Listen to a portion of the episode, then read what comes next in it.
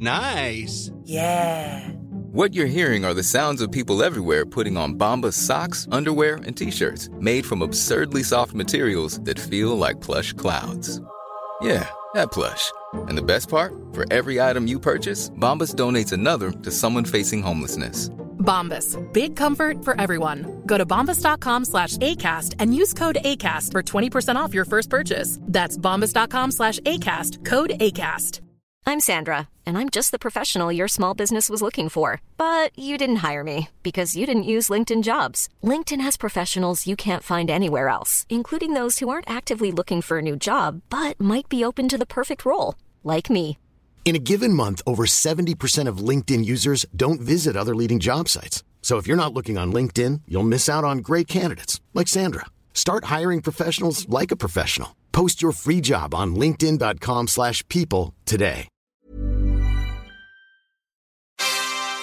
Hey, before we get the show started, I wanted to let you know we are giving away a bunch of brand new Blackmagic gear. Yeah, cameras, switchers, DaVinci Resolve licenses, a bunch of awesome stuff. So stay tuned to learn how you can enter to win free gear from Blackmagic, and we're going to tell you all about it later on in this episode. Now, cue the music. Hey, welcome to the 240th episode of Just Shoot It, a podcast about filmmaking, screenwriting, and directing. This episode is brought to you by patrons Dave Fairbanks and Koga Okajiru.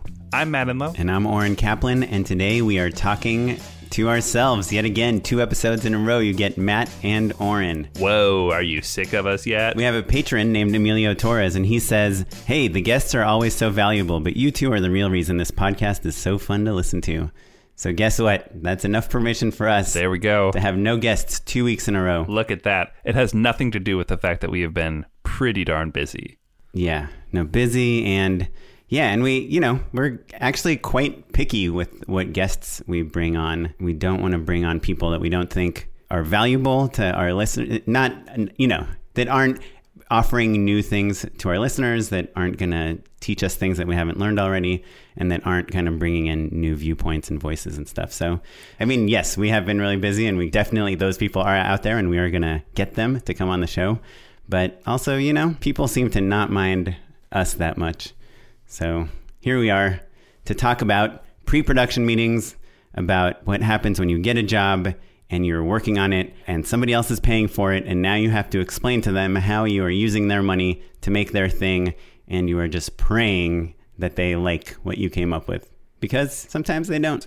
Yeah, so we've had a lot of listener questions about this actually. It, it's commonly referred to as the PPM, and uh, it is the big dog and pony show before you go into production. Sometimes it'll be preceded by a pre PPM. Have you ever done one of those, Oren? Yeah, and PPM is pre production meeting. Yeah, so a pre pre production meeting. Yeah, PPPM. That's like a loan for COVID uh, for people. Yeah, I need to talk to my accountant about that. Basically, a PPM, you know, it sounds like it would be like a true production meeting that you would have your department heads there, and that would be kind of the final opportunity for everybody to be in the same room together or on the same Zoom together in certain cases and figure everything out. But that is not what it is at all. In fact, uh, you have to have everything figured out and buttoned up more or less, or as best as you possibly can, because this is really your presentation to the agency and client about what you are going to go implement. And so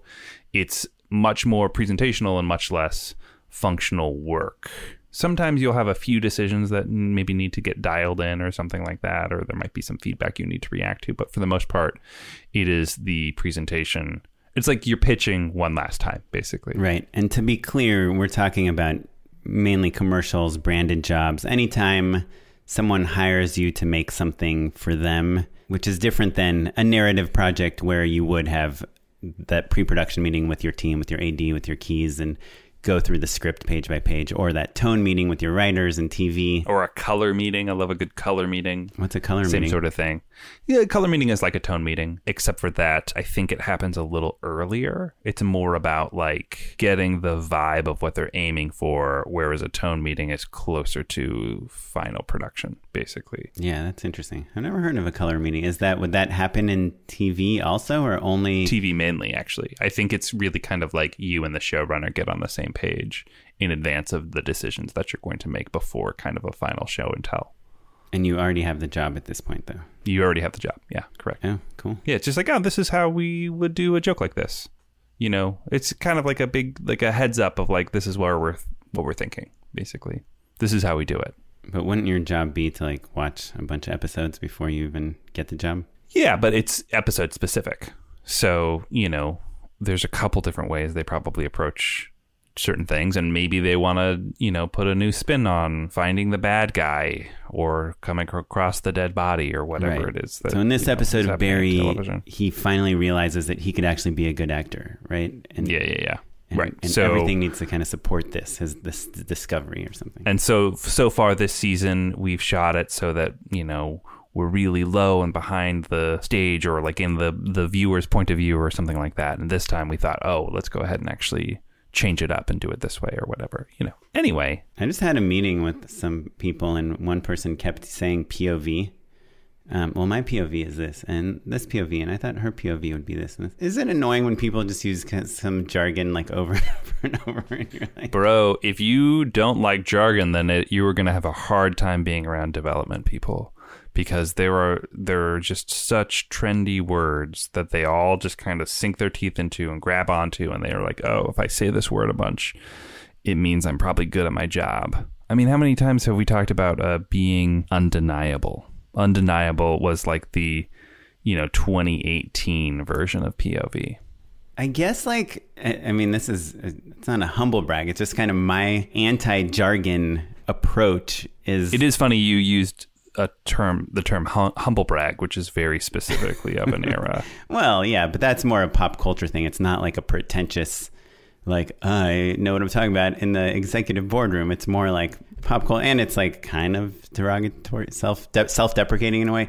But I don't know. I, I my approach is like to be as clear as possible, and if jargon makes things more clear. Like the word tone, I think people outside the film industry, when you talk about the tone of a film or a commercial or a TV show, I don't know that they would actually have any idea what the hell you're talking about, you know? But to me, tone is a word that we just throw around all the time. I never have pitched on anything in the last 10 years without talking about the tone. But when you talk about things that feel like they're being said over and over and there's kind of cleaner, clearer ways to say them, I don't know. I think it's it's kind of annoying. yeah, absolutely. I think, again, it, it boils down to development can be, or, or any sort of executive style job is really so unclear and so nebulous and so amorphous that, that those jargon catchphrases help people understand what they need to be paying attention to. And so that's going to shift as trends change and the, you know, the desires of the job in the studio or the agency or wherever change. And so I think that's where it comes from. It's just that, you know, in this exact moment, POV is a thing, is a category, is one of the things that is really important to the company and therefore they think is a thing that will help make the commercial spot or TV show or whatever or movie better? Is does this person have it or not? And like does it get overused? Of course. Is it because it's overused does it make it more vague? Yeah absolutely. But i guess it just kind of comes from this perspective of thinking that it's a thing that you have to account for. I mean, I guess as an example, like this person would say, like, well, I was thinking her POV is that she is doing this for, you know, because she likes him. But then the way you're talking about her POV, it's because she's afraid of him.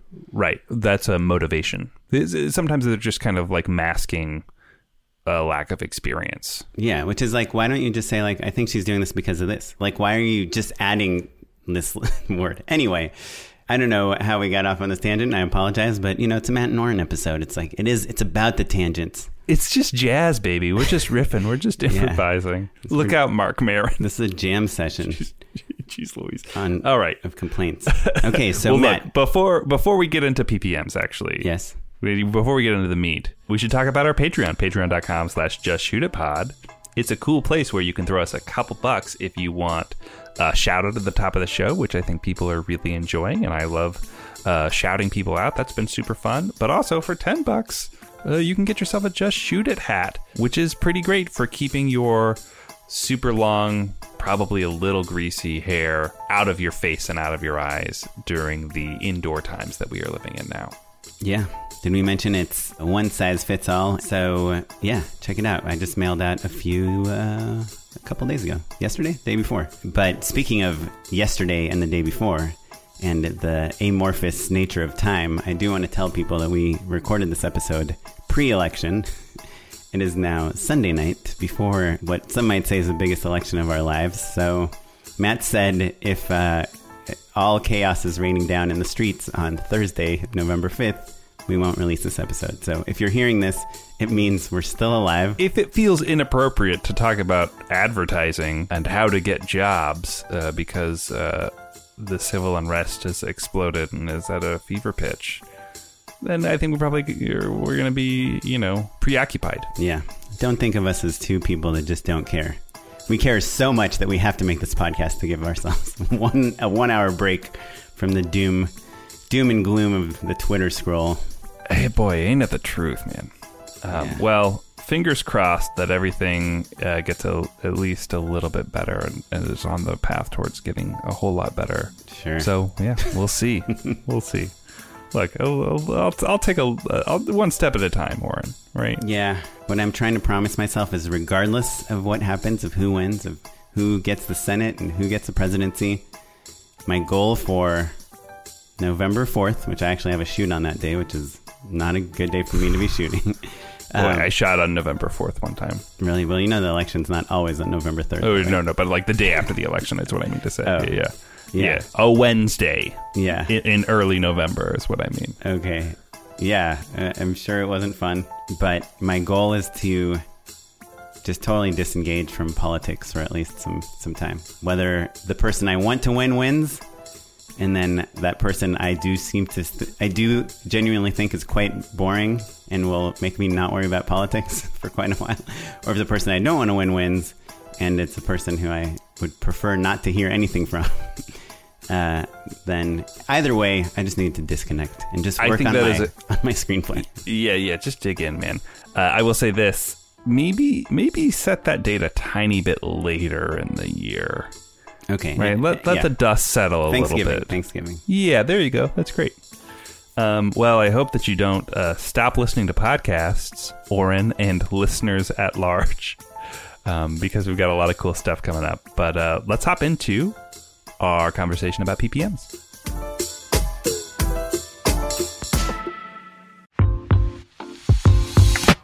Hey, folks, we're interrupting this incredible episode of the podcast to tell you about a new sponsor that we're working with Front Row Insurance Brokers. One of the challenges of being a filmmaker is that there's a lot of risks that we take, and we really just want to focus on making good stuff. So, what if there was a company that could take those risks, manage them for us while we are being artists? That's right. Front Row Insurance Brokers arranges film production insurance to cover the risks associated with your production. They cover features, TV shows, documentaries, commercials, music videos, webisodes, basically anything you can watch on big, medium, or phone sized screens. Yeah, Front Row will help you focus on your artistic vision by transferring all the risks to them and minimizing your production hazards. And they cover any budget from $2,000 all the way up to $200 million.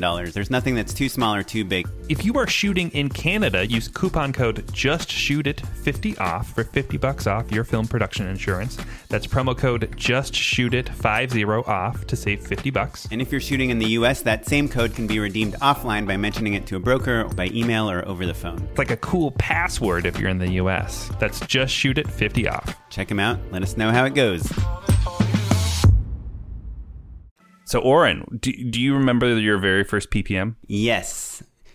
I think this happens to a lot of people. When you get into commercials and branded content and all that stuff, you kind of get thrown into this world. And I, I No one explains anything. to Yeah, I imagine a lot of times you're working with a producer, and it like honestly, they don't even have to be that experienced of a producer, but they will treat you as if they've done this a billion times and you've done this a hundred times, right? And they will just start asking you to do things that even though maybe they only do at their company, they think everybody does. And so they'll be like, "Hey, we got the pre-pro book. Can you uh, send us some images for uh, the shots, you know, the boards or whatever?" And you're Yeah, like, uh, we, we want your shot list. We want your uh, uh, director's statement. Can you whip up a director's statement? Sorry, we should have asked a little earlier. Yeah. Oh my God. How nerve wracking is a director's statement on like a branded thing? Well, so I, you know, it's interesting. Like directing, there's only one of us in the room at any given time. So now, just now that we're talking about it, I realized I have no idea how you do a PPM. I only know how I do it, and I think to your point of they kind of push you into the deep end, and especially I don't know about you, but those first few jobs for me, I was really faking it till I made it. You know, I just I, I think people were trusting me with a, a budget, and I was like, yes, I have the experience to shoot this thing, and all of the other parts of this job, I will figure out as I go along because I know that the I know I can deliver on the product and you slowly learn that the other part of directing commercials is client services basically. And is is just having a, a, good rapport with the people that you with the stakeholders basically of the commercial. So your client and your agency and your head of production.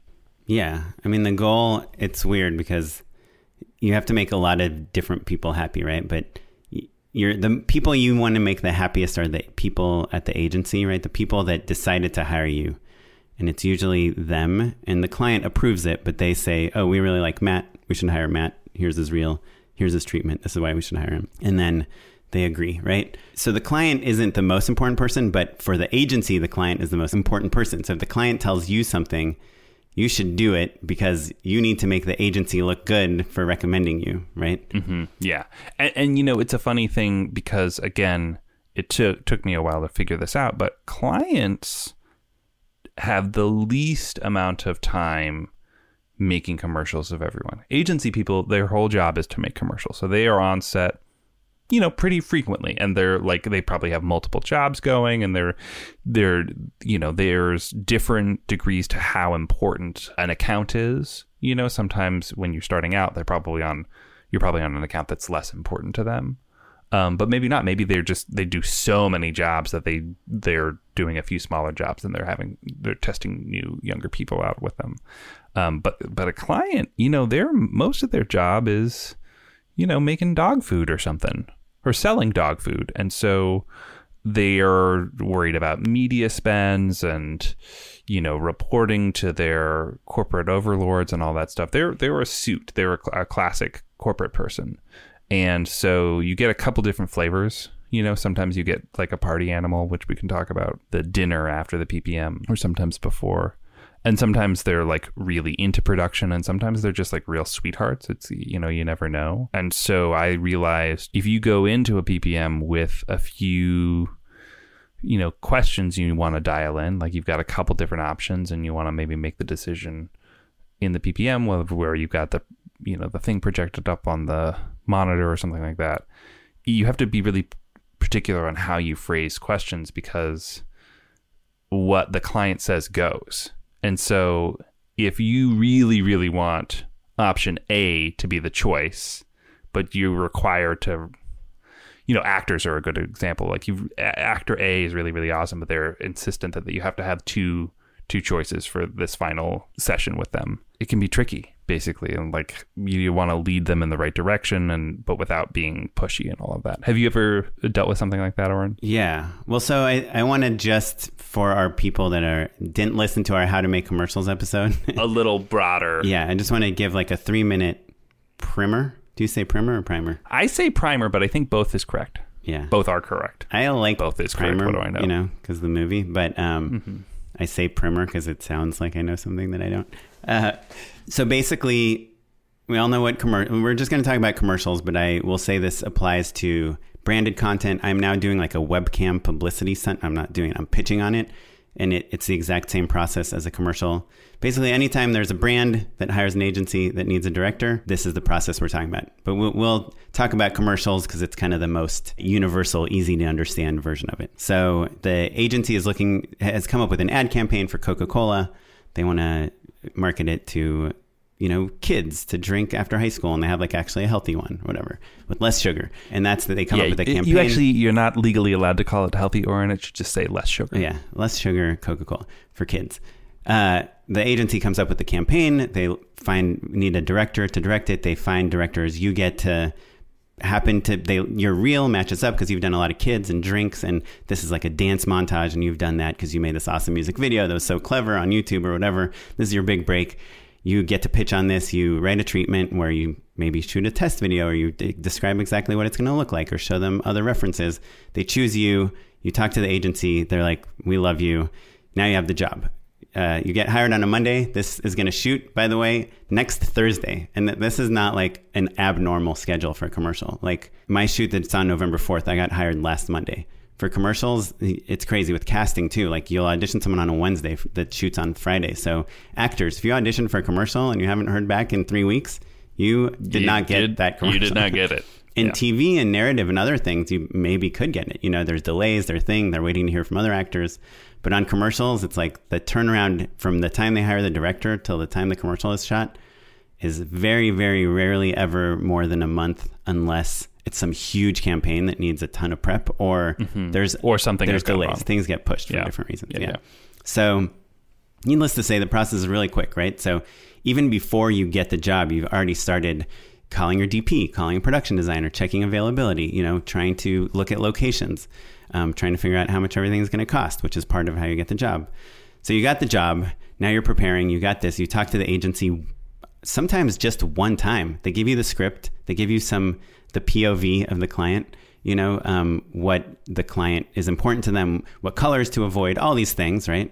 And also you you oftentimes not always but almost always will have a an executive producer who has a relationship with someone at the agency who's their point person so big decisions or even like kind of you know budgetary questions or or, or pivots all are sort of being funneled through a pipeline so you don't get a ton of FaceTime with them, depending on how frequently you work with them or the size of the company. But uh, but there there is communication, and it's oftentimes mitigated by a person whose job it is to produce the commercial and therefore manage the budget.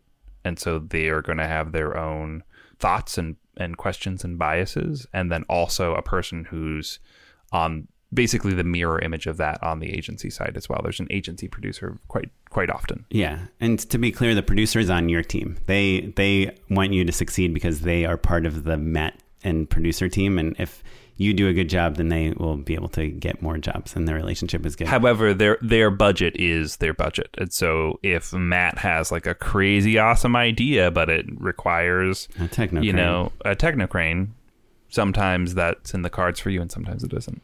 Right. So you're working on this job. I, I, I almost always have some sort of kickoff call, which is with the agency, which is like, okay, congratulations, you got the job. We hired you. We're excited. Now let's talk about the script. What do we like? What do we not like? And let's go. Okay. And then you're looking for locations, right? You're looking for, and as you're finding these things, you you have a calendar. Like you need to know your locations by Thursday. You need to have cast by Tuesday, whatever it is, and you are starting to send like here's my three locations we like we think will work this is my favorite one and this is why. It only has this one problem so this is another location that solves that problem. And then your producer will get him approved right? And, and commonly, your producer, again, like you said, is on Team Oren or Team Matt. Um, they are more aware of the speed at which we need to get things done, right? Like uh, locations and, and cast being perfect examples because we know that you need your wardrobe person to have enough time to go ahead and shop for all of the different specialty items that the cast needs. But if they don't know how big the actor is, then they don't know how to buy the things. And, you know, there's only so much time if you can get something specially printed or shipped or whatever. So they're o- acutely aware of what needs to happen. And part of their job is making sure that um, people are all aware of when they need to be making decisions by. Right. But to a certain extent, on most normal jobs, you're kind of on your own. Let's say you're doing a job for Bud Light and you have a car shaped like a Bud Light can and it drives through a wall, right? You are figuring out that car. You're figuring out what the can looks like. You're figuring out how to make the wall. You're figuring out the location. Right.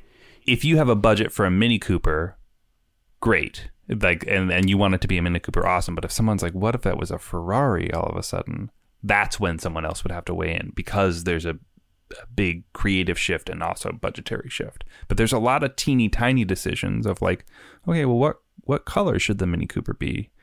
I had three in my pitch deck and I know like do we want it to match the can or not? Like there's those little questions, they all kind of add up and there's only so many times you can ask your producer to find out without sounding annoying or indecisive. Yeah. Is that like that's a thing that I deal with all the time. Like I know what color I want it to be So why would you ask? because sometimes eh, with experience the you learn more and more what things are going to likely be important to a brand and which ones aren't.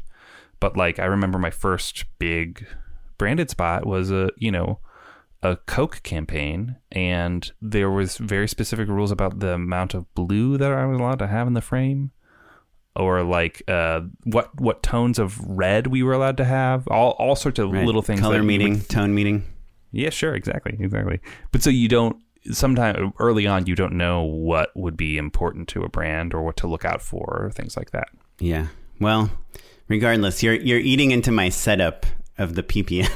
Okay, all right, keep going, keep going. Because I guess the point I was trying to make is you're now making all these decisions with your crew, with your DP. Your DP is like, we got to shoot from this angle because we'll see this at this time of day. Your production designer says we can't get this prop, but we can get this prop, which is similar. Your casting director's like, I know you loved Samantha, but we got to use Griselda. Samantha just joined SAG and this is non-union, whatever, right? Um, so you're putting all these things together and you're getting, yeah, cast and maybe locations, a few really big things approved. You are getting th- some things approved, yeah. But you yeah. are building this deck of art, of schedule, of locations, of cast, of the sk- you know how you're gonna the shot list, all these things, and you're putting them all into a PDF file, right? Just to simplify it, Mhm. or a PowerPoint presentation. or a PowerPoint presentation, any sort of like slides, right? And this is called the pre-production book, the PPB, some people call it, right? Or or just the book, I think sometimes. Sure, or the book. I've, yeah, Just, you know, so the people aren't confused when someone's like, "Hey, do you have the stuff for the for the book?" and you're like, "I don't even know what you're talking about." I've personally never heard anyone say, say that term. Oh, So, really? yeah. Um, Y- you know, so- it's not all caps the book. Yeah. you know. I've heard Anyway. PPB, pre-production, the deck, the presentation. I, I there, and that's the thing that is minorly frustrating about this industry is that whoever you work with thinks that the way they describe it is the way everyone describes it, and as the the director, where you're working with all these different companies, you're just like, yeah, I know what the deck book is. Don't worry, um, you know. Yeah, sure. And then And, you're like, like- what's the deck book? You ask your producer. Right. yeah, yeah. Uh, and also, it's uh, worthwhile to say that this book is a lot of work, and so your producer, who's mostly employed to produce, right, like has great relationships, is really uh, understands, you know, um, production. Sometimes they're like sometimes their coordinators doing it, but they have to oversee a graphic design presentation as well, and that can be really stressful. On bigger jobs, you would kind of outsource it, and you'd have somebody sometimes even design it, or, or Yeah. you know, at least or on smaller it. jobs, they'll be like, Yeah. "Hey, Oren, you think you could just put the book together?" Maybe they have said. Maybe I have heard the book before. See, yeah, you, you listeners at home couldn't see Oren wince as he finished that sentence. um, anyway, so now you have this book, and the book is basically it's you know you had your treatment for your pitch, and the book is it's kind of like pitch number two. Now we're going to take this, we're going to present it to the agency and the client is usually also at this meeting, in this pre-production meeting, and this is where you need to be like, dudes, we are so stoked because we got this impossible location. They used it for frickin' James Bond. We thought it was impossible to get.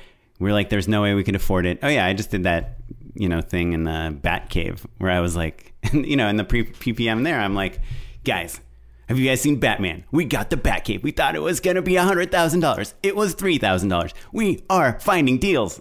sometimes I'll call it the tap dance, right? Like it really is. You're you're likely talking for half an hour, an hour straight. Like sometimes people will ask questions, but um, but for the most part, you know, your EP is like, okay, well, we'll go through, you know, like you go through who the cast or the, who the crew members are and like points of contact and some kind of like business, but then they turn it over to you and you're walking through the boards, you're walking through wardrobe, you're walking through casting choices, you're reminding them of what's happening in the script and anything that's kind of changed or tweaked, or if you have any questions about it. You're talking to them about how you like to shoot and what your style of running the set is like. All of those things. But but also knowing that this is the f- first real opportunity for them to form an opinion about wh- how good how successful this commercial is going to be. Oh, I thought you were So gonna say it- how good you are. No, well, yeah, that too, that too. But but you know, they they go hand in hand. You know, I don't think anyone has ever been like, boy, Matt is a very, very good director, and these spots suck. Like, I, I think it's almost always like, these spots are so great, Matt's great. Right. I'm trying to pull up a pre-production book. So I'm looking at the table of contents here. So we have a cover, you know, it says Swiffer. It happened to star Abby Elliott. yes. So we have a picture of her on the cover, you know, and the name of the campaign.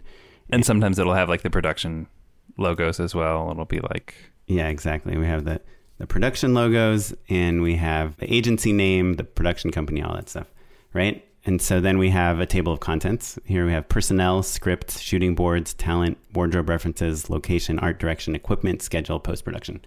And so what I do, you know, and Matt, like you said, every director does it their own way. So who knows if we're even doing it the right way? But what I've realized um, is the same thing you've realized, which is we end up talking a lot for a very long time. yeah, I'll make sure that I get a water in advance. So, one thing that I've done in order to try to mitigate the amount of vo- my voice people have to listen to is I look at the pre production book and I look at every part that the producer could present personnel, post production, schedule, equipment. There's uh, location where, where uh, something that people seem to think is very important on, in these meetings. Equipment I tend to take. Actually. Yeah, I, I, I guess I would probably take equipment too. Yeah, because the the thing is, is that equipment is a good example of like they just want to know that the camera we're shooting on is good. Yeah, So you say, "Oh, cool, we're shooting on uh, ARRI." Like basically every movie that you've ever seen is shot on this Alexa camera.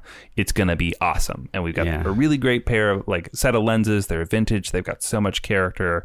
It's gonna, you know, I think that the DP said that these are the lenses that they shot James Bond on. Right. I honestly don't even think Done. they care. That's what I but would it's say. an opportunity for you to remind them that they're in good hands.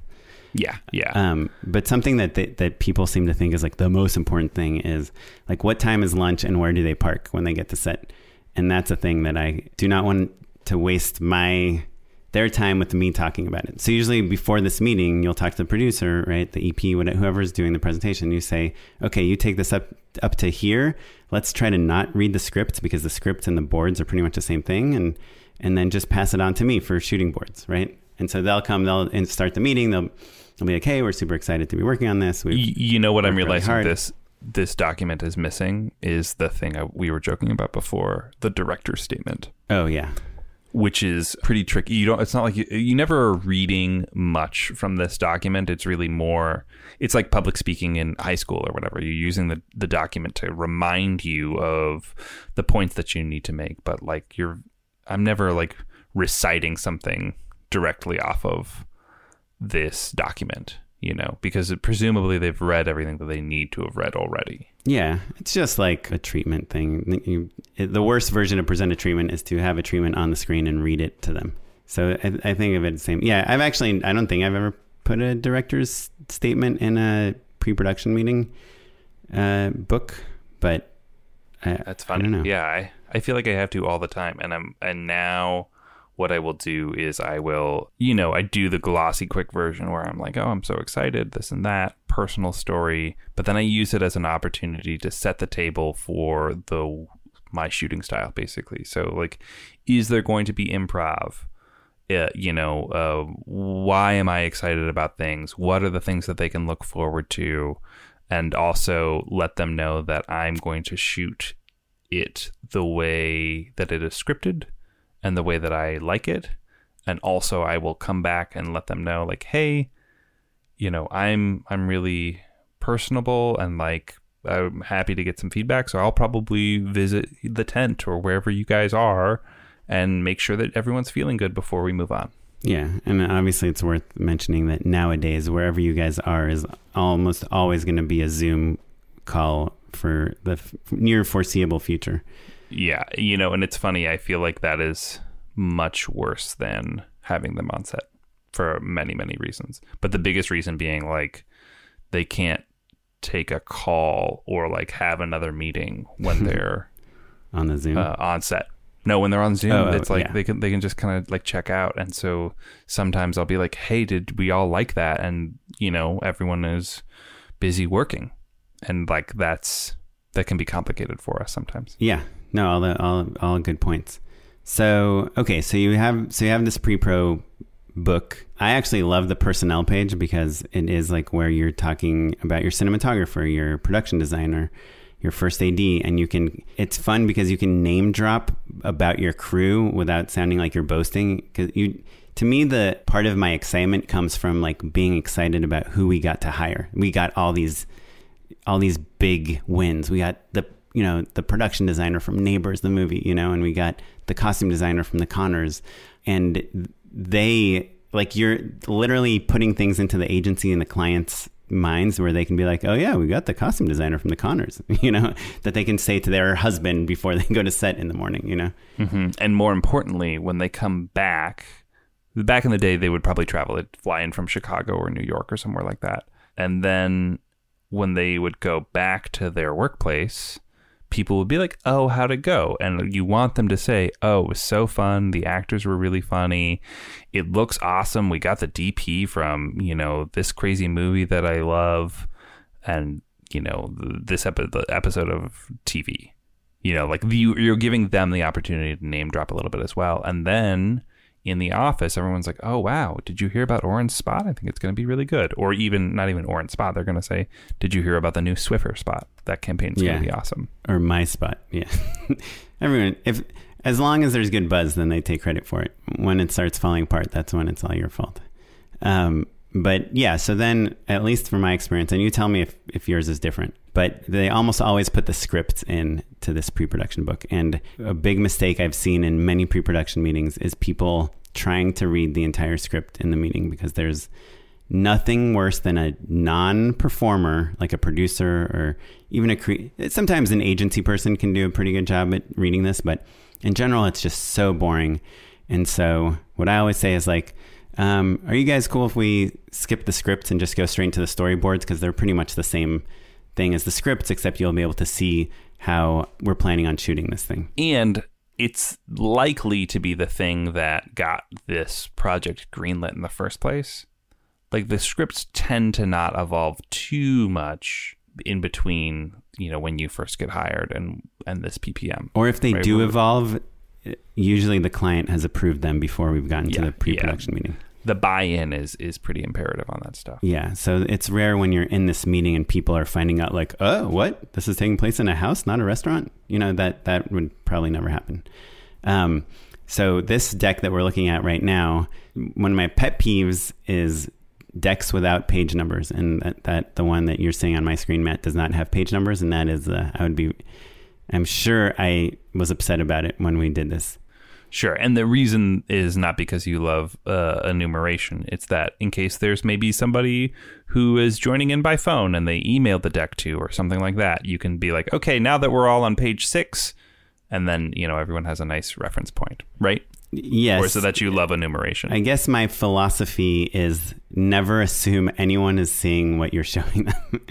like I honestly think I, you always say like, does everyone see it? Everyone have the deck? And they're like, yeah, yeah. And someone's like, Mikey's. We think Mikey's driving. Uh, yeah, sorry, I was on mute. Um, but I, I'm kind of following along. I'm listening. You know. But Mikey's gonna get to his computer in five minutes. Like, so I always like to use the page numbers to anchor. I'm like, okay, great. So we're gonna skip the script. We're gonna go straight to page five. You know, page seven. That's where the storyboards start. Even when you say it like that, actually, it like it, an instinct in me kicked in, and and I would I would probably go, okay, you know, we're gonna skip ahead to uh, page six where with all of the storyboards. Okay, here we go. I I I, I sell it. I milk it. Maybe maybe too much, but you know, I, there is a level of performance and theatricality to it. You know, and look, you have to read the room. That's the like if people are enjoying it, then you know it's okay to lean into showing people that you're excited or or setting a tone. But um, Yeah, yeah, I sure. would probably announce things a tiny bit more just to kind of give people a little bit of room to breathe.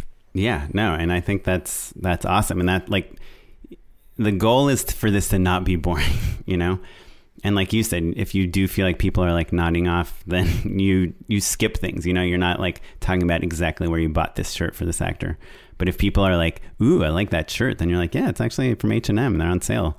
You know, part of this and every interaction you have with the agency and the client is showing that you're listening to them and you care about what they think, while at the same time being their guide and letting them know that even if they never showed up on set, you're still going to make this awesome thing, you know?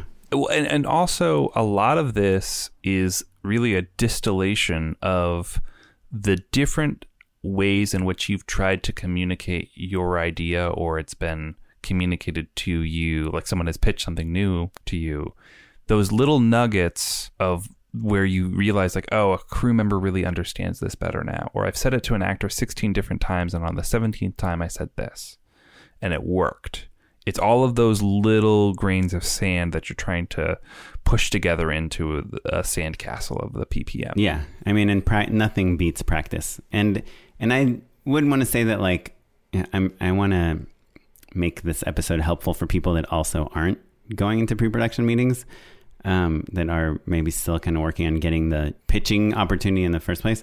But I would say that if you're trying to get someone to invest in your movie or sell your short film or even get a crew member or a cast member to work on things, like I think this all this stuff applies, you know, because you're making a script, you're making a document, you're making images, you're making a deck, you're trying to show them, you know, proof of concept. And part of your presentation, what makes them want to work with you is A, how excited you are, B, how thoroughly prepared you are, and see how much you care about them being a part of it. Right. Yeah, that that's really well put, Oren. And I think that uh, part of the reason that I think you and I both really kind of relish a PPM in a sick way is that it does force you to get good at communicating your ideas. And that's something and not not just force you to get good at communicating them, but notice when you have done an effective job of communicating that and file that away for the PPM later, right? And that sort of mentality certainly will serve you in every aspect of your career. Learning, paying attention to when people get what you're trying to tell them, and then savoring that and reiterating that to other people later when you need to is is most of directing. Yeah, no. I mean, I think Hitchcock said like the number one thing, right, that a director needs to worry about is clarity, like clear communication. And so I guess a thing that I always like to do when I'm presenting boards or anything is saying like, you know, I, I know you guys like we're really wanted to make sure that we see the product name when she puts this dish down on the counter. So that's why we have this shot here, 1A, and that's and we're gonna shoot all sorts of versions of this so that we can edit it any way we want. And it's like it's not that it's not true, it is true, but you make it seem like you're gonna work on it harder than any other part because you know that it's important to them, you know? Where the truth is, you're going to work hard on all of the parts. And you might even be slightly annoyed by that, Sean. what I love about the way that you said that is that there's also, you're teaching them what's important in the day. So, so to me, it's not so much about what you said wasn't so much about impressing upon them that it's really important that you get the product shot right. It, you're letting them know like we're going to shoot it this way, and this is the way that it will be used. So keep an eye out for these aspects of the shot. Don't worry about whether or not it connects geographically to the scene or not because it takes place in a totally different world. And so eye lines aren't going to be important or or you know the lighting is going to be different or there's not going to be a big mess there anymore. Whatever it is the, the specifics of the of the thing are, are tricky but uh, you know i remember early on i i was doing a, a alcohol job and uh, there's very specific rules about how long it takes for uh, you you can pour alcohol on screen. Like you're not allowed to have people sip it in certain ways, and you have to mix it, or there's all sorts of very government you know guided regulations about it. And so, if I had had more experience, I would have said, "Hey, this product shot, we're going to shoot it with the actors because it's very loose and very documentary style. They may you know take a little bit longer or a little less time. Do not worry." Um, because we have set up a session to color time things and we have a VFX team to time things out so that it is exactly going to be perfect. So don't worry about the timing, worry about the performance because the timing will be perfect.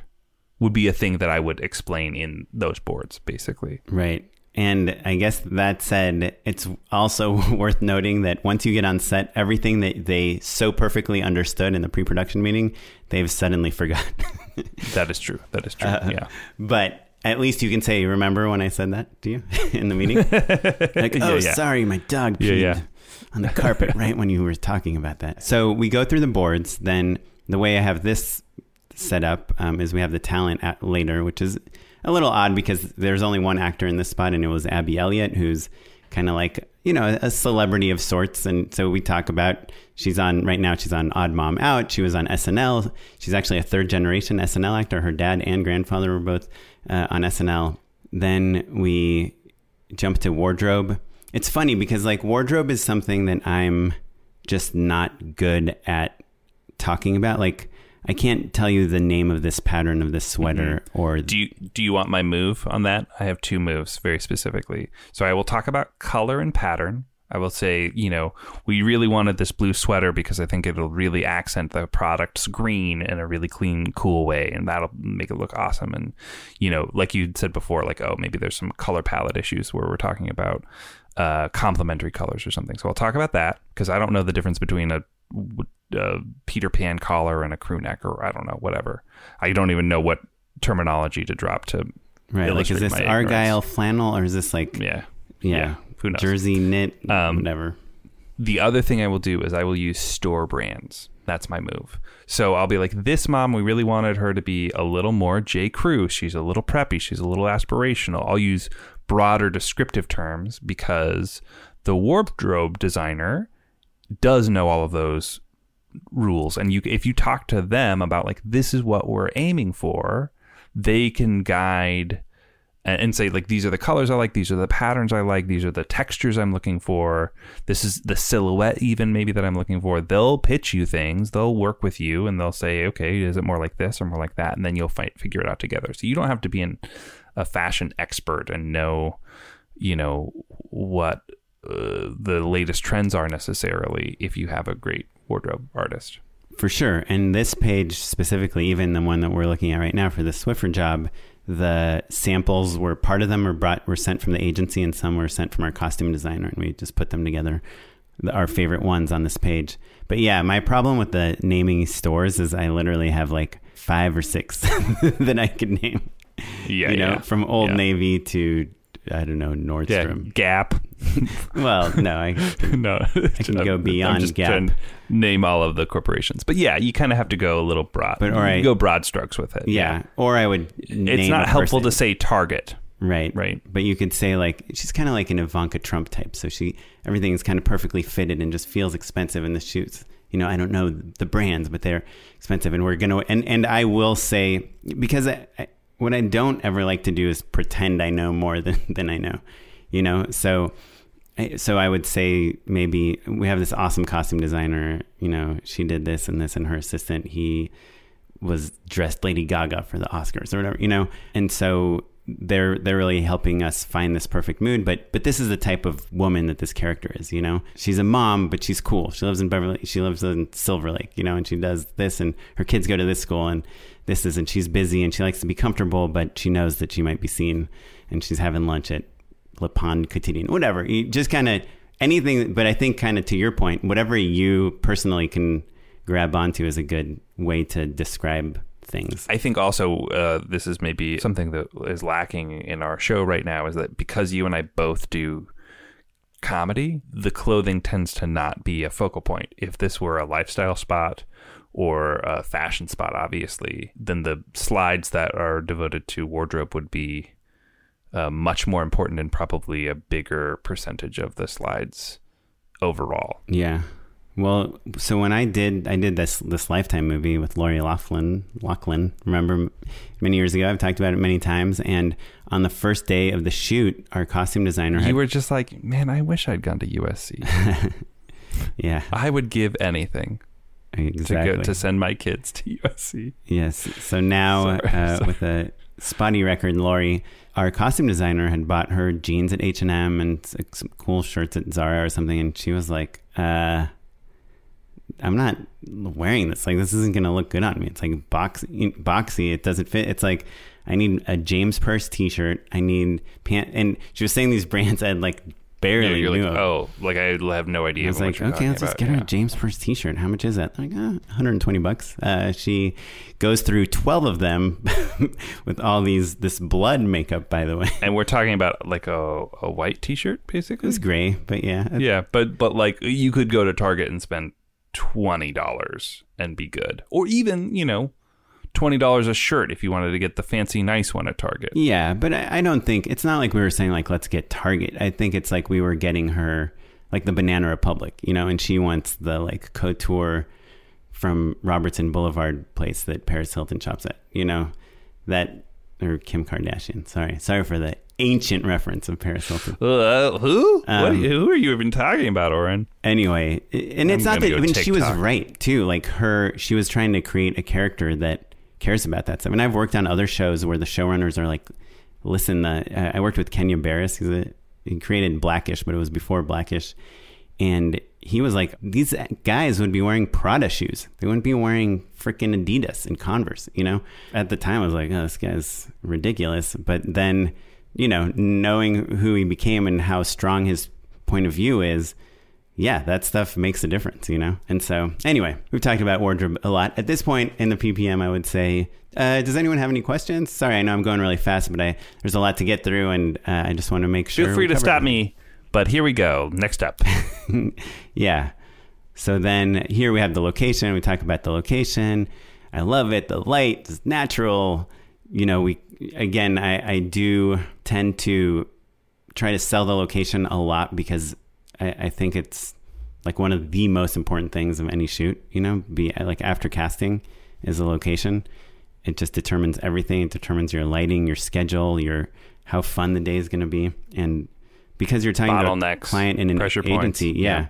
Sometimes you'll be like, by the way, they have a jacuzzi in the back for, our-" you know, there's like opportunities to make jokes. I'll do that joke, but sometimes I'll even be like, and also, like, if you guys wanted to go to a get a fancy lunch, you know, this place, you know, Oh, yeah. blah blah blah. Oh, it's right Yeah, next door I to would do that move. Chipotle. yeah. Um, yeah, so then we go on. Drop page, my name, they'll give you extra guac. Yeah, page 18 here. We got uh, art direction. Nothing too fancy, but then this is where I always do like, what? It's, it's you know, it's somewhere between West Elm and CB2. It's like, you know, we got some throws, we got this, we got shapes. It's cozy but comfortable, modern, eclectic, whatever. This is like, this is probably the fluffiest I get because Aspirational California. Yeah, because no matter how much you want to push a commercial, it's almost always they want it to be aspirational, right? If you're going to show anyone's brand in any place, it should just needs to look nice. And something I try to impart on people that aren't super familiar with commercial production is that in Los Angeles, if you want to rent a house that looks like a nice average American house, that's like a six million dollar house in Los Angeles. Yeah, that that's the thing that's really tricky and it throws me off actually because I am, you know, acutely aware of housing prices. Um, Right. as a as a HomeSnap, Redfin, Zillow uh, subscribing addict. And so I have to recalibrate a little bit. I have to think through like, okay, like I know that these houses are really big and they seem really ostentatious and i know that it's in beverly hills or somewhere crazy or westwood or, or the palisades and that it's going to be a multi-million dollar house. Or even like a giant mansion in West Adams, you know, like hmm yeah. Yeah yeah. Be- like a victorian or something. Something that like you know uh, if you lived in ohio would be a, a again still a very nice house but not not millions of dollars. Right. Well, look at I live in a pretty nice house, right? Like a you know a fine house. Look at. Uh, I'm sorry, listeners. I know you can't see this, but I have a picture of a kitchen that would seem like a normal commercial kitchen of like an average middle class American family. Right. It's got it's got Right. pendant lights. It's got white white cabinets, very trendy, stainless steel. Got like a uh, quartz counter island in the middle. Yeah, an island. That's basically the other thing. Islands are really nice to shoot around. Like you can always put somebody. You can get a little bit of depth. You can get a little bit of natural light. Pretty typically, islands, and they're very trendy. So it's a perfect thing for, especially a spot that's like straight to camera like this. Right. But so my house, which is a fine house, I think anyone that comes there is like, oh, cool, cool house. Mm-hmm. Yeah, My uh, kitchen or your house is very nice. But but my kitchen compared to this kitchen that you're seeing here, it's like literally uh, this house. Either it's very far away from LA, or it's a you know four million dollar house. Like you to to get a house that looks like a five hundred thousand dollar house in Dallas. You need to, to find a five million dollar house and for production, and then you need to find a very photogenic house. So it's like it, I don't know. That's one of and I have many many pet peeves, as our listeners know. But one of the big ones is when they say, "Oh, it just takes place in a kitchen. It's easy." And you're like, listen, to make a kitchen look good, you need an amazing kitchen, you know? Yeah. Uh, The the other thing that I find that is really tricky is like if you're working on a job where they're maybe trying to like save a little bit of money in terms of not how much they're going to spend on on the location, but who they're paying to find it. Sometimes a producer will be like, "Well, you know, I'll just hop on Peerspace or Giggster, or you know, like uh, I've got a few places in mind." And uh, those are effectively like Airbnb, but for locations. The people who list their uh, homes on those websites tend to have very particular homes. Someone walked in, they were like, "Wow, this place is incredible. Has it ever been in a movie? You guys should. I bet. Yeah, I know a guy who's making a ton of money putting their place up. They're renting it out to people who shoot movies all the time." And it's because there's something particular about their home. Maybe it's very ostentatious. It's got an incredible spiral staircase or something like that. Or it has a staircase behind the couch where they watch TV, which is something that is almost in every single sitcom and almost never exists in like a real doesn't house real ever. life. Or or I'm talking about more like an infinity pool. You know, that that's the sort of stuff you see on those websites all the time. And that is not what I want in a commercial. I want something that feels more relatable, even though you and I know it is still a very expensive house. So the house that you were describing is really kind of in this terrible spot where it is very expensive, so hard, but also not peculiar enough to be listed publicly a lot of places. Yeah. Well, this house that we shot for the Swiffer thing, we actually found on Giggster, and it's like a 5,000 square foot house in, you know, like Santa Clarita somewhere. But the house itself is not, it's gigantic, but it's not nice. But the kitchen has a giant island, and you can look at it from many different angles that look good.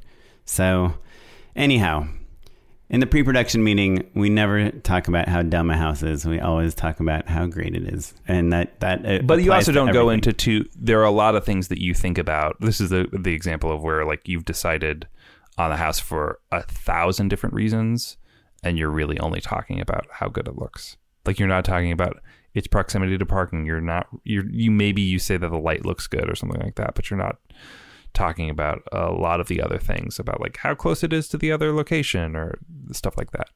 There's a, that that you kind of keep your mouth shut on that. At this point, they're getting a little bored, Yeah, for so sure. you, you can kind of like and you're trying to kind it. of drop little tidbits like they actually the woman that owns this house used to work at Swiffer. Her name's Jane. Do you know her?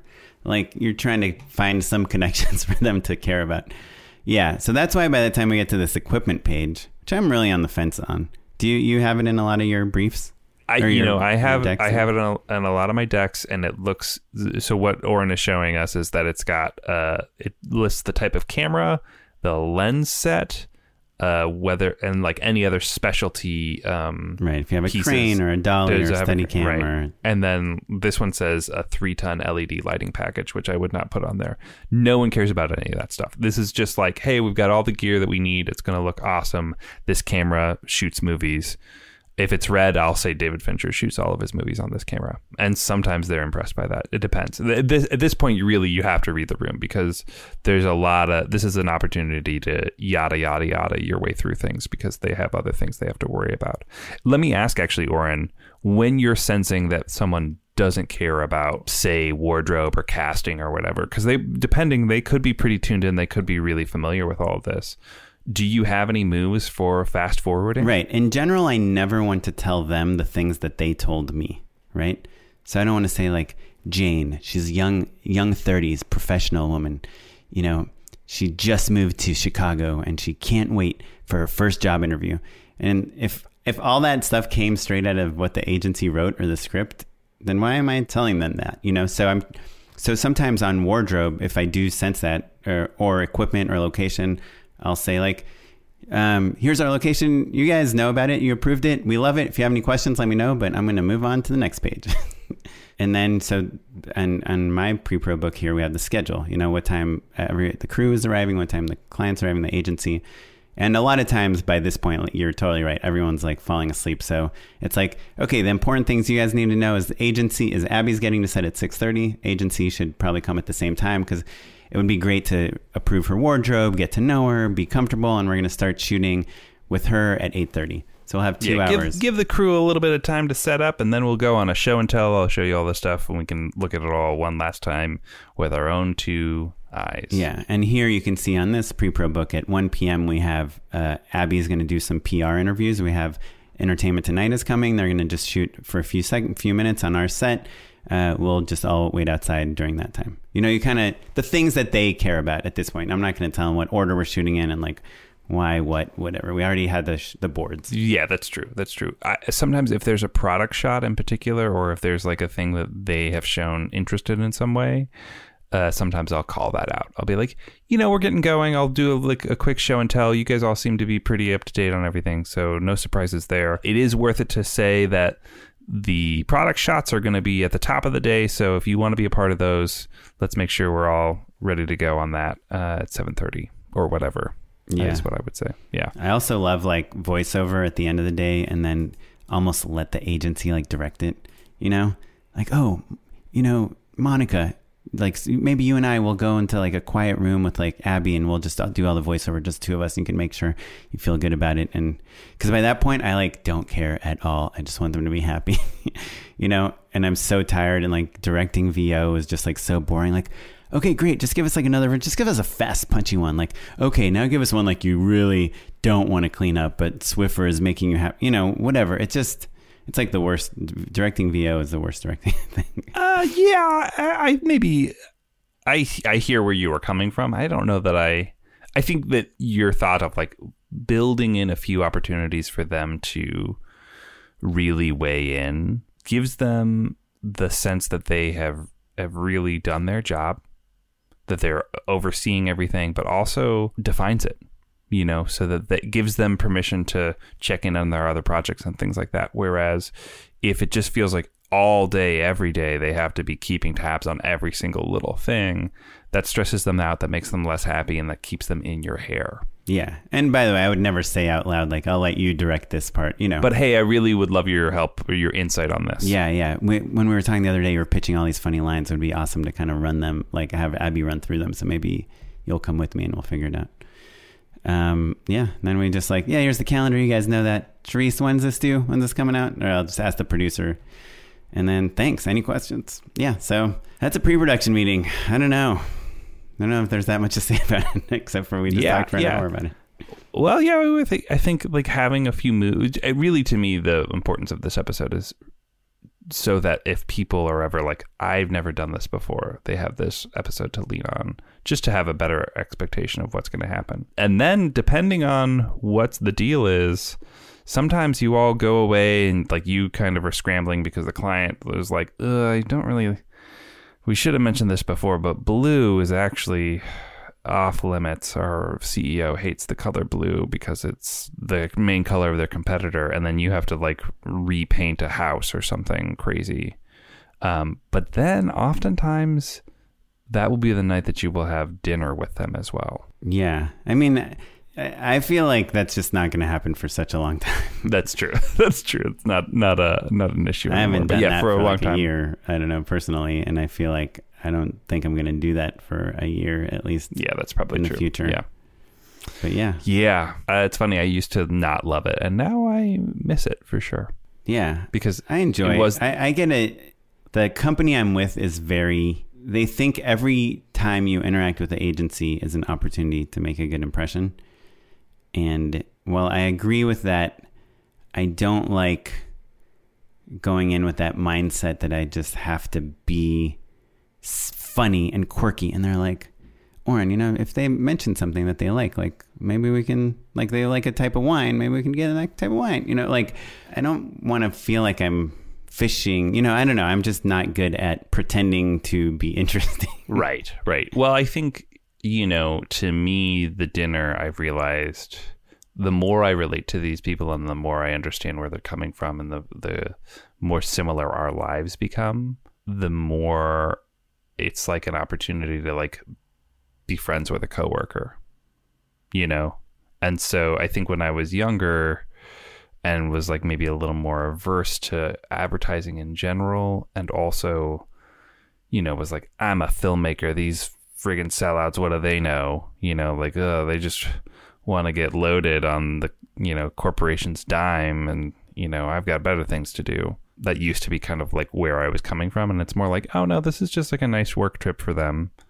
And like they you know miss their families likely and want to like know that they had a nice time out here in LA and you know maybe um did get to eat a steak on the company's dime. That's pretty nice. Yeah, You know? dinners usually tend to be pretty expensive. Pretty expensive. Yeah, yeah. and they're yeah. coming out of your budget too, so it kind of sucks. I'm like, you told me we couldn't get a steady cam and we just spent $1,400 on dinner. yeah, you're like oh, What a waste.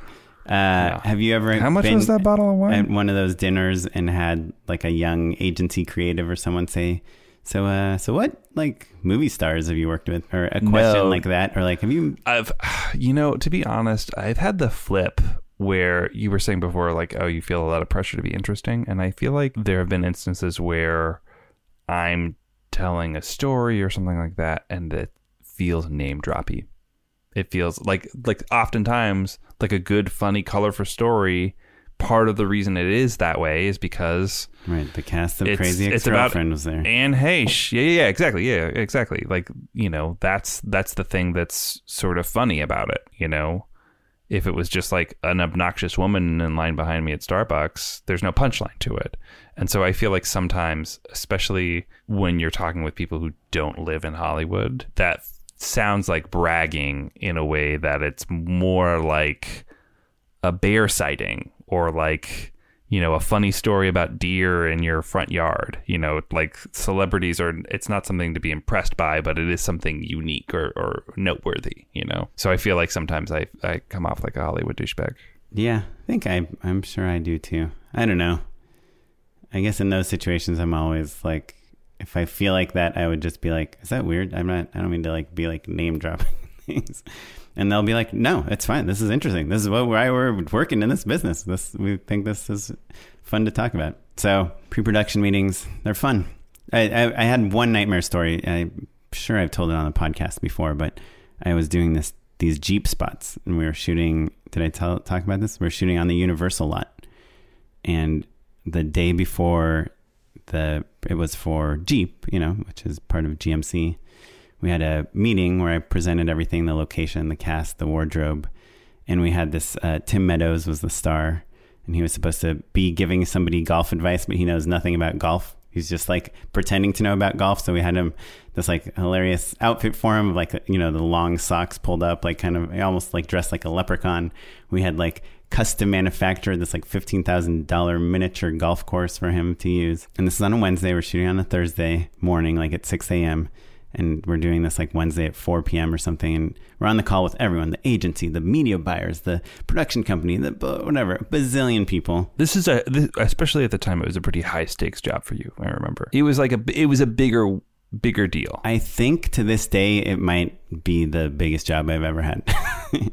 like oftentimes you don't have media buyers on those calls frequently yeah, no, like it was normally a smaller list of yeah. people And the head of marketing of GM comes on, and she's like, "I'm going to stop you right there. What's your name, Warren?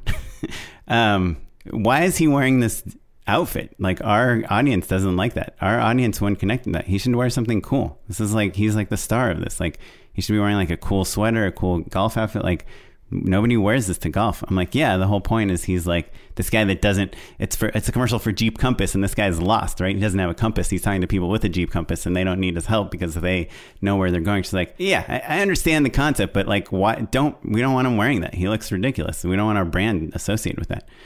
I'm like, uh, okay, well, okay, well, I guess we'll we'll we'll see. We'll we'll get some other options for him. Yeah, sure, sweater. Yeah, we'll kind of lean into the vibe that you guys have in your other Jeep spots, which Jeep never does comedy. You know, they didn't really Right. do a lot of comedy. They were doing that is the hard thing with advertising and comedy in general is because comedy is about surprise it's about reversals it's about like high stakes low stakes it's about in this case silliness and no one wants to be like we're silly but also buy this you know tens of thousands of dollars vehicle Right. So then I'm like, okay, okay, cool. Yeah, we'll figure that. Um, now our this other actor, Stephen Bishop, he's from some Bravo show called The Imposters and stuff. So we're super stoked about our location. We're shooting on Wisteria Lane. You know, this is from Desperate Housewives. And by the way, this woman who's the head of marketing at GM, like she works on like twenty million dollar campaigns. Like nothing I can say will impress her. like this isn't like Yeah. Mary She's not like, John's. oh, cool. The camera David Fincher uses, cool. Or I just fired yeah. David Fincher yesterday. He sucks. yeah. Stuff looked like shit. Yeah. So, I mean, and so I'm like, yeah, we're shooting on Wisteria Lane. Here's the house. We're to, our whole greens team. I mean, we had like a green team. We had like people like, yeah, like you said, refinishing this house on at Universal Studios, like moving, like rearranging the tram ride so that we can shoot there, all this stuff. And she's like, uh, Stephen Bishop would never live in this house. I'm like, well, yeah, but you're looking at the house that we're going to add the greens. We're going to, the grass is going to look amazing. We're going to put like all sorts of flowers. Not flowers. Stephen Bishop wouldn't have flowers. I mean, Stephen Bishop is a cool guy. He would live in a cool house. I'm like, yeah, this this is like a three story like, house. It's got five bedrooms. And it's like this awesome house. She's like, no, it just looks like crap. Look at the roof. It's falling apart. Like, and I was like, so in the meantime, we're like everyone in the room with me. I'm in a room with like 12 people. Is like texting people like get us photos. Yeah, they're quietly house. like, yeah, yeah. And I'm like, okay, well, this is the street. Like, let's let's just look together. What are there? Any, this is where we're shooting tomorrow. are there any other houses here that you think like? What do you think about this house on the other side of the street? And she's like, yeah, I could see that. I'm like, we can add some cool pots, like modern pots from like Crate and Barrel, and we can do some things. And you know, there's we were going to use the driveway, but we can he, just have him drive in the like park on the street. And she's like, like, is that okay if he parks on the street? She's like, yeah, that, that's okay. And so on the fly, we're like trying to change all these things. And she's like, but the last thing, golf, like our consumers, they're not into golf. Like, why golf? I'm like, well, because Stephen Bishop, this guy is like famous for his celebrity golf tournament. She's like, yeah, no, let's change it to golf. Can we do something else? I was, I was like, what, like baseball? And she's like, yeah, let's do baseball. Like all the art, all the props, all the wardrobe, all this changed. The whole reason we're doing golf is because this guy is a celebrity golfer. You have not, you have not told the story actually. That's so funny, So insane. And I was like, A- and also, so this this illustrates though the thing that I you deal with with commercials all the time. There, you're in a conference room, the big friggin' you know giant conference room. Every it's the room is packed, and there are no fewer than ten, probably fifteen people whose job it was to get this okayed by people like her. Yeah. In her defense, she did say, she was like, look, I haven't actually really looked at any of the stuff yet because we've been working on this way bigger campaign. Sure, sure, sure. Fair enough. But the point is, is that like everyone's supposed to get this buy-in, they get the sign off or whatever. But no matter if they are great at their job and like she said yes or not, it's still your problem because the director is the person whose job it is to execute. And so when things mm-hmm. go or haywire get executed. Yeah. Or get executed. Yeah, exactly. So it's like you can be like, guys, I thought that you know we had the seal of approval here. I thought this was you know good to go. That's just wasted air. That's just wasted breath. Like they thought that it's your problem now, so go fix it. And no one is standing up for me, by the way. And like all these decisions, like you said, like a hundred people had seen in the agency, the this, the production company, everyone's excited, production designer, all this stuff. And it's just me versus the CMO of one of the biggest companies in the world, like a Fortune 500 company, right? It- With 40 people listening. And we know we have to shoot this tomorrow morning. And I go, okay, so your demo doesn't like golf. Do they like miniaturized golf? Because we have this awesome miniature golf course we built. You're like, oh, really a digital you spot. are." And she's like, yeah, okay, that's okay. Miniature, well, I'm okay with miniature golf. Well, and it's also a funny thing where you have to figure out that she's making definitive declarations in this circumstance, so there, there's not as much wiggle room. But sometimes you want to. she also went to like Wharton Business School and has been in advertising for like 30 years. And like, you know, Yeah, like probably knows what she's talking about, Yes. right? Yes, certainly does. But they hired you to make creative decisions or recommendations, and so like there's this weird thing where you don't want to back down from every. You don't want to not back down on principle, right? Like if it's if a better idea comes up, or if they're coming from a point of understanding the demo better than you do, there's no point in arguing. Let's just figure it out together. And you want to be a team player, you want to figure it out. You got to be collaborative, but also like you know, if it seems like you don't believe in these ideas, then there's blood in the water. They smell that, they sense that, they seize on that sometimes. And so it's a, that's just a judgment call. you and, know? and you are a lot of times talking to people that do have literally have the power to like pull the plug on the whole thing. They can say, and, and have before. yeah, yeah. I mean, Steve Jobs was famous, right? For like just canceling shoots last minute or shooting five things and canceling four of them after they were shot. Yeah, yeah. He'd see, he'd, he'd shoot them and then just not air some. Yeah. Yeah, we, that would be the plan for him. I had one other job I'm sure I told you about where we shot this commercial and then like literally the day after we shot it, the almost the identical commercial came out. Our, mine was for Time Warner Cable and this one was for T-Mobile. And Yeah, that, you're forgetting the punchline to that one. that the production company called us and told us to cancel the shoot after we had Mm-hmm. No, shot. that's that's not the punchline. What's the, the punchline is, and then they came up with new creative, and you were busy, and I got the job instead. Oh yes, I guess uh, I guess I didn't think of that as a punchline. oh yeah, I forgot about that. Thanks, Oren. Yeah, Well, I guess I just but I inherited your cast, which was funny. yeah, that is that was funny. A bunch of talented people, but like not exactly who you would necessarily pick in every circumstance. Well, because you did a totally different the whole. it was a totally different campaign. Everything. Yeah, yeah, yeah. yeah. Yeah, I, I forgot about that. Yeah, for me, the punchline was they told that they canceled the shoot after we shot it. Um, that is funny. I forgot that. Yeah, and, and the like, spots uh, turned out we well. shot yesterday. Yeah, yeah. The the the yeah. That's that's really funny. Needless to say, it was a small, a small enough budget where they didn't even show up to set, which is why they didn't know that we had shot yesterday. my sweatiest ppm was uh, there was an instance where a creative director who was like in the hierarchy of agency people they they were the big boss and um and they had been like hey art director copywriter you you help with casting right and so the three of us myself the copywriter and the uh, art director they all we all agreed that there was really only one worthwhile choice from all of the actors that we read. Loved this person. So funny. She was the one. But we had to present two choices.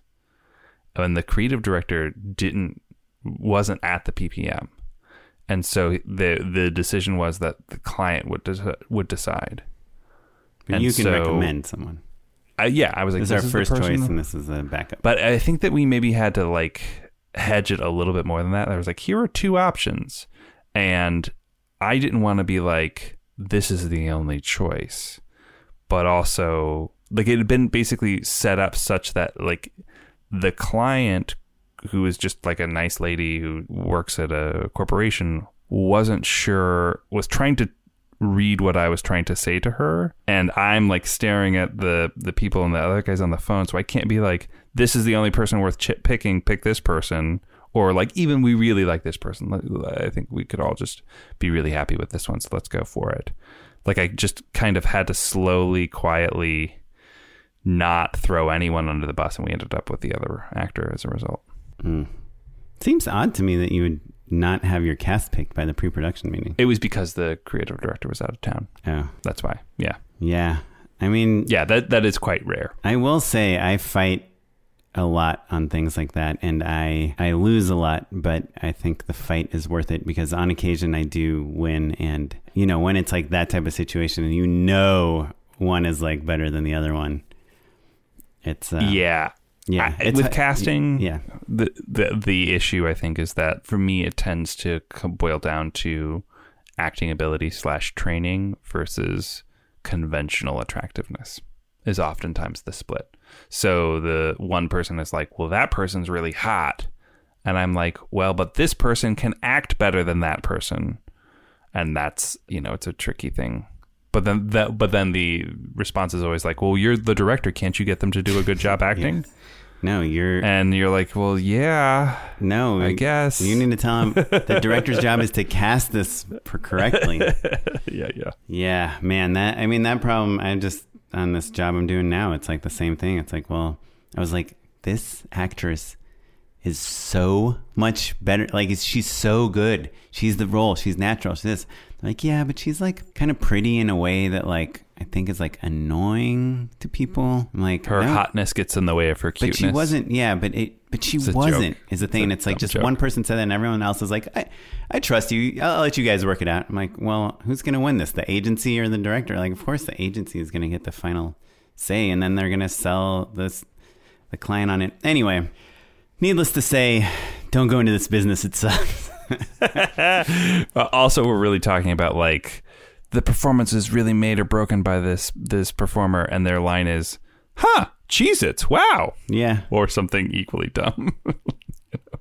yeah, yeah, But I don't know. There's there's good commercial actors and there's bad commercial yeah. actors, and I've that, worked That with is true. both. and I love Cheez Its. So there you go. yeah. Well, Oren, I hope your shoots go super well. Thanks. I only have one actually booked. I'm just in Oh, waiting. pitches, PPMs, all of that stuff. Yeah. Fingers crossed. Well, work is back as we've talked about on the last episode, so it's nice to be in the mix on things. Cool. Well, would you like to join me for some unpaid endorsements? Unpaid endorsements. So my endorsement is the social media feed, but specifically the impressions of Donald Trump that James Austin Johnson does on Instagram. They're totally stripped down. He's just like walking and talking. It's just that he has nailed the cadence and the rambling of Donald Trump in a way that is genuinely f- inspired and funny and unique. And it's there's a Slate article that we'll post about it as well. They articulate why it's finally the Trump impression that we've been waiting four years for, because it is insightful in a way that we haven't had from anybody else. All the other people who've given it a shot, they're just kind of doing this bad, broad, you know, kind of hateful take, which we all, not we all, but I agree with the perspective on, but it doesn't really hit comedically. Like I've never found out. I hate Alec Baldwin's impression. Frankly, I think it's like Oh, I think he's unhelpful. he's good. I mean, but even like Jimmy Fallon when he does like Trump is pretty, Yeah. pretty funny. It it, but it's not great. It's not a truly interesting impression. And this guy on Instagram, on social media, he doesn't look anything like him. He's not wearing a costume or anything. James Austin Johnson, he has figured out the a version of Trump that we um, are all familiar with, but no one has really lampooned, and it's it's what he refers to as rally Trump. He's holding court. He's just kind of he's off script. He's just thinking about things, and he he does those kind of zigs and zags, and kind of like the cadence of all of it is so funny and so weird, and it really makes me laugh. And he'll, you know, he'll pick kind of random sort of dumb uh, topics to sort of riff on. So uh, he's got one about how uh, Weird Al is a, a one of a kind American, but he's not been very nice to Mr. Coolio or Mr. Chamillionaire. That really makes me laugh. And then also one about Julia Louis Dreyfus. Um, hopefully, it's not a relevant impression for much longer. James Austin Johnston, his Trump impressions. That's my recommendation. Twitter, Instagram, you can find him there. Oren, what you got, buddy? So I got like a, it's not a thing, but it's an idea I heard that I thought was really interesting. My wife told me about it. My wife is an actor, actress, whatever term you prefer. I, I, I kind of prefer actress. Can I just be honest with you? because I've been trying to say actor for female actors because it seems like it's the right thing to say. But like whenever I Google actors, I'll be like, you know, best comedy actors. It'll bring you all male actors. The gender or non-gender or whatever of an actor is like a big way to narrow down the type of actor you're looking for. And you know, all we're doing is like filtering like ages, like races, like humor, like the look, the height, all these things. So it's like to remove a way to like filter things, like especially when in searches. It, You're just trying to box actors in a little bit, no, I guess I'm trying to I'm teasing. I'm make teasing, it okay to yeah. use the term actress uh, and not feel like a jerk.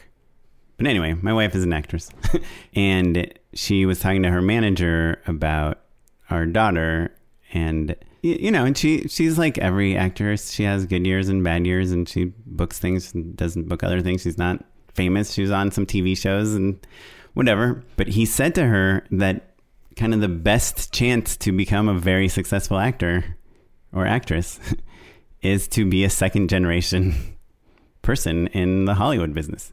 He's like, look at Oh, yeah. look at some of the biggest things, and You're talking about ne- nepotism? When you said second generation, I thought you meant like immigration wise. No, but you not just mean like have famous as have much- famous parents. no, like growing up from a very young age. Like if my daughter or your kids or any of our kids are going to a set, you know, when they're six years old, seven years old, they start hearing. They know that, like you know, we talk, we meet so many directors that didn't even know this job of director exists until they graduated high school. You know, imagine they're like ten years behind, like our kids would be in in that field, right?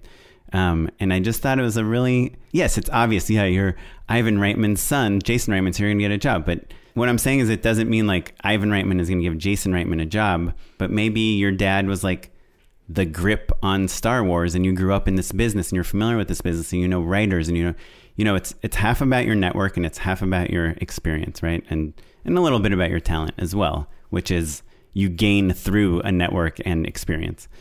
And so if you are I guess it just was this weird ray of sunshine for me.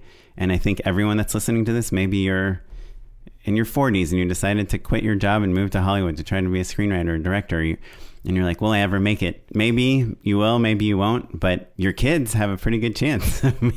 a, much better chance if you raise them in this industry and interested in film, interested in cameras, watching movies, doing, you know, I, I wasn't really raised, I saw just I would just watch like Terminator 2 and Back to the Future on repeat. I wasn't like I hadn't seen I mean, like classic pr- films. Pretty good, pretty good call though. Yeah. yeah. Um.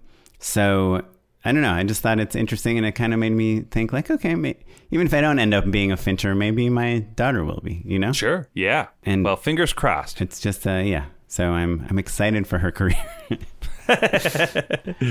yeah, she's uh she's going on generals all next week. Uh, like hopefully she signs some, with someone soon, but you know, you don't want to push her into whatever decision she's going to make. Yeah. Well, thanks for listening everyone. Please again let us know if you enjoy these episodes of just Matt and me complaining. Um, or if you want to hear, if you're desperate to hear more guests. Uh, also, as always, you are welcome to pitch us guests. I will tell you the most common pitch we get is hey, I made this awesome movie for $2,000 and it's playing at this festival. You should have me on to tell you how to make a movie for $2,000. Uh, that is not something that we are interested in hearing about right now. Unfortunately, we covered that a lot, and we, I guess, we prefer people that can give us advice on how to get to where they got to, you know, in a more aspirational way, I guess. Yeah, I, I would say this is maybe a rude caveat, but let's be rude. We're you, like long into you, this episode. People stop. If you, uh, yeah, sure. But if you won Sundance and uh, your movie cost two thousand dollars, that's a different story. Oh yeah, I'm not saying that we don't want a movie that costs two thousand dollars. I'm saying that because your movie costs two thousand dollars, that's, that's not, not, the reason. Enticing. Yeah, yeah. You played at an awesome festival, and the short of the week you. You know what oren though? I think we've said this a, a, good number of times and i have a hunch that the people emailing us do not listen to are, do not listen to the show. So so there you go. I don't know. They all say we're, they're big fans. Yeah they're yeah, like i'm a big well. fan mike and lauren, yeah. um anyway yeah. uh, let us know. This episode was expertly edited by sarah weirda our social media shark is Derek Aiello. Our web Ubermaster is Ewan Williams. The music you're listening to is from the freest of music archives and the artist Jahzzar. And uh, you can follow us across all social media at Just Shoot a Pod. Check us out online at justshootapod.com if you want to check about check out all the things that we talked about on the show. I'm at Mr. Matt Enlow. He's O Kaplan on Instagram or Smitey Pyleg on Twitter, uh, even though he's taking a break. And uh, that's all she wrote. Yeah. Thanks, everyone.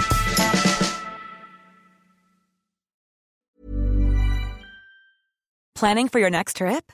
Elevate your travel style with Quince. Quince has all the jet setting essentials you'll want for your next getaway, like European linen, premium luggage options, buttery soft Italian leather bags, and so much more. And is all priced at 50 to 80% less than similar brands. Plus, Quince only works with factories that use safe and ethical manufacturing practices. Pack your bags with high-quality essentials you'll be wearing for vacations to come with Quince. Go to quince.com slash pack for free shipping and 365-day returns. Even when we're on a budget, we still deserve nice things. Quince is a place to scoop up stunning high-end goods for 50 to 80% less than similar brands. They have buttery soft cashmere sweaters starting at $50, luxurious Italian leather bags, and so much more. Plus, Quince only works with factories that use safe, ethical, and responsible manufacturing. Get the high-end goods you'll love without the high price tag with Quince. Go to quince.com/style for free shipping and 365-day returns. When you make decisions for your company, you look for the no-brainers. And if you have a lot of mailing to do, stamps.com is the ultimate no-brainer. It streamlines your processes to make your business more efficient, which makes you less busy. Mail checks, invoices, legal documents, and everything you need to keep your business running with Stamps.com. Seamlessly connect with every major marketplace and shopping cart. Schedule package pickups and see your cheapest and fastest shipping options from different carriers. With rates up to 89% off USPS and UPS rates. And with the Stamps.com mobile app, you can take care of mailing and shipping wherever you are. Make the same no brainer decision as over 1 million other businesses with Stamps.com. Sign up with Code PROGRAM for a four week trial, plus free postage and a free digital scale. No long term commitments or contracts. That's Stamps.com. Code PROGRAM.